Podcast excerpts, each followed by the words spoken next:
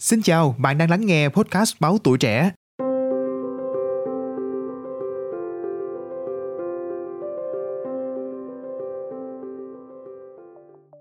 Từ khi xu hướng làm việc từ xa lên ngôi, danh sách mối bận tâm của các nhà quản lý bỗng có thêm một câu hỏi dai dẳng. Nhân viên của mình thực sự dành bao nhiêu thời gian cho công việc khi ở nhà?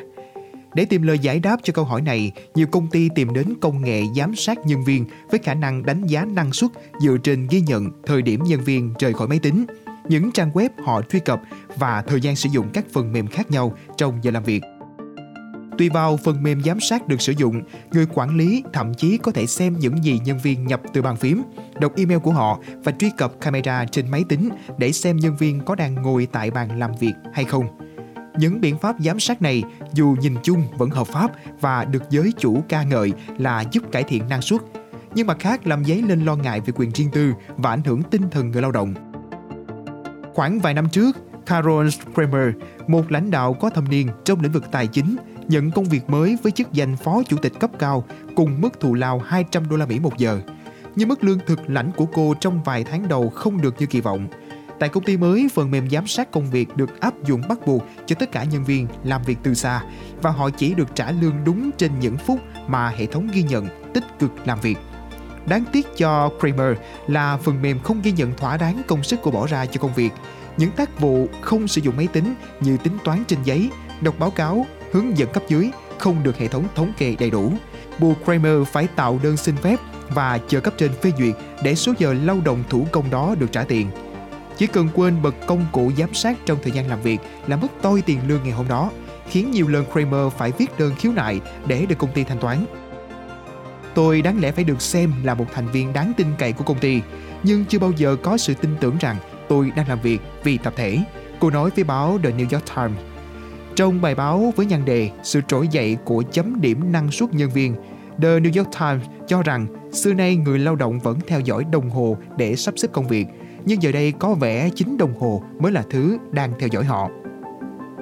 Thực ra, việc giám sát nhân viên không xa lạ trong những ngành hoặc công việc dành cho nhóm lao động phổ thông thu nhập thấp ở Mỹ.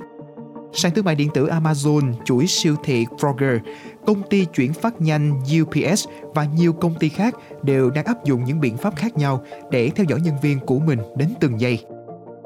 Từ kiến trúc sư, quản trị viên trường đại học, bác sĩ, nhân viên viện dưỡng lão cho đến luật sư để mô tả thực trạng bị đặt dưới sự giám sát bằng các công cụ điện tử ngày càng tăng, khiến cho công việc của họ dường như không có khoảng nghỉ.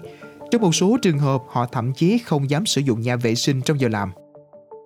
Trong các cuộc phỏng vấn và hàng trăm lời bộc bạch gửi tới The New York Times, người lao động thuộc nhiều ngành nghề khác nhau mô tả việc bị theo dõi là gây mất tinh thần hay bị sỉ nhục và thậm chí xem đây là một phương pháp độc hại.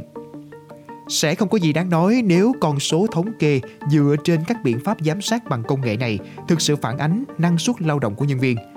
Trong thực tế, lời ta thán phổ biến nhất là các công cụ này còn nhiều thiếu sót, thậm chí sai lè không nắm bắt được những công việc không tên bên ngoài máy tính, không đáng tin cậy trong việc đánh giá các tác vụ khó định lượng và ảnh hưởng tiêu cực đến khả năng hoàn thành công việc của nhân viên.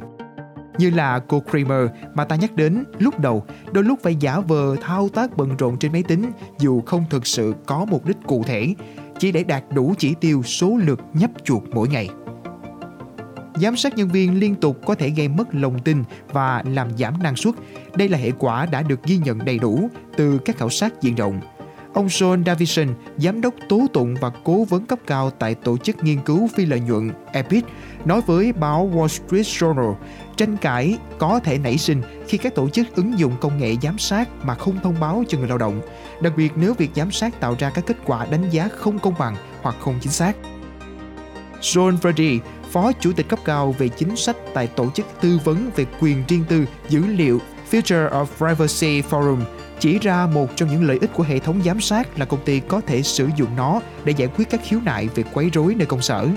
Giám sát năng suất làm việc bằng công nghệ còn giúp hạn chế thiên kiến trong đánh giá nhân sự, tạo ra sân chơi công bằng cho tất cả người lao động. Hưởng lợi nhiều nhất có lẽ là nhóm nhân viên làm việc tốt nhưng kín tiếng, không thích tự rêu rao thành tích bản thân trong khi cấp trên cũng không sâu sát để ghi nhận nỗ lực của họ. Nhưng ngay cả người viết nên công cụ giám sát nhân viên cũng không chịu nổi áp lực mà nó gây ra. Masuli cho biết chỉ khi trở thành nạn nhân của chính công cụ Worksmart mà mình đồng sáng lập, anh mới biết thế nào là ngập trong lo lắng và bắt đầu hoài nghi về tính chính xác của nó. Có những ngày bạn chỉ di chuyển con trỏ qua lại không vì mục đích gì ngoài để phần mềm ghi nhận đang làm việc. Anh ám ảnh thừa nhận và dùng từ nguy hiểm để mô tả công cụ mà mình góp phần tạo ra. Thế là Masuli đã dứt áo ra đi một năm sau đó.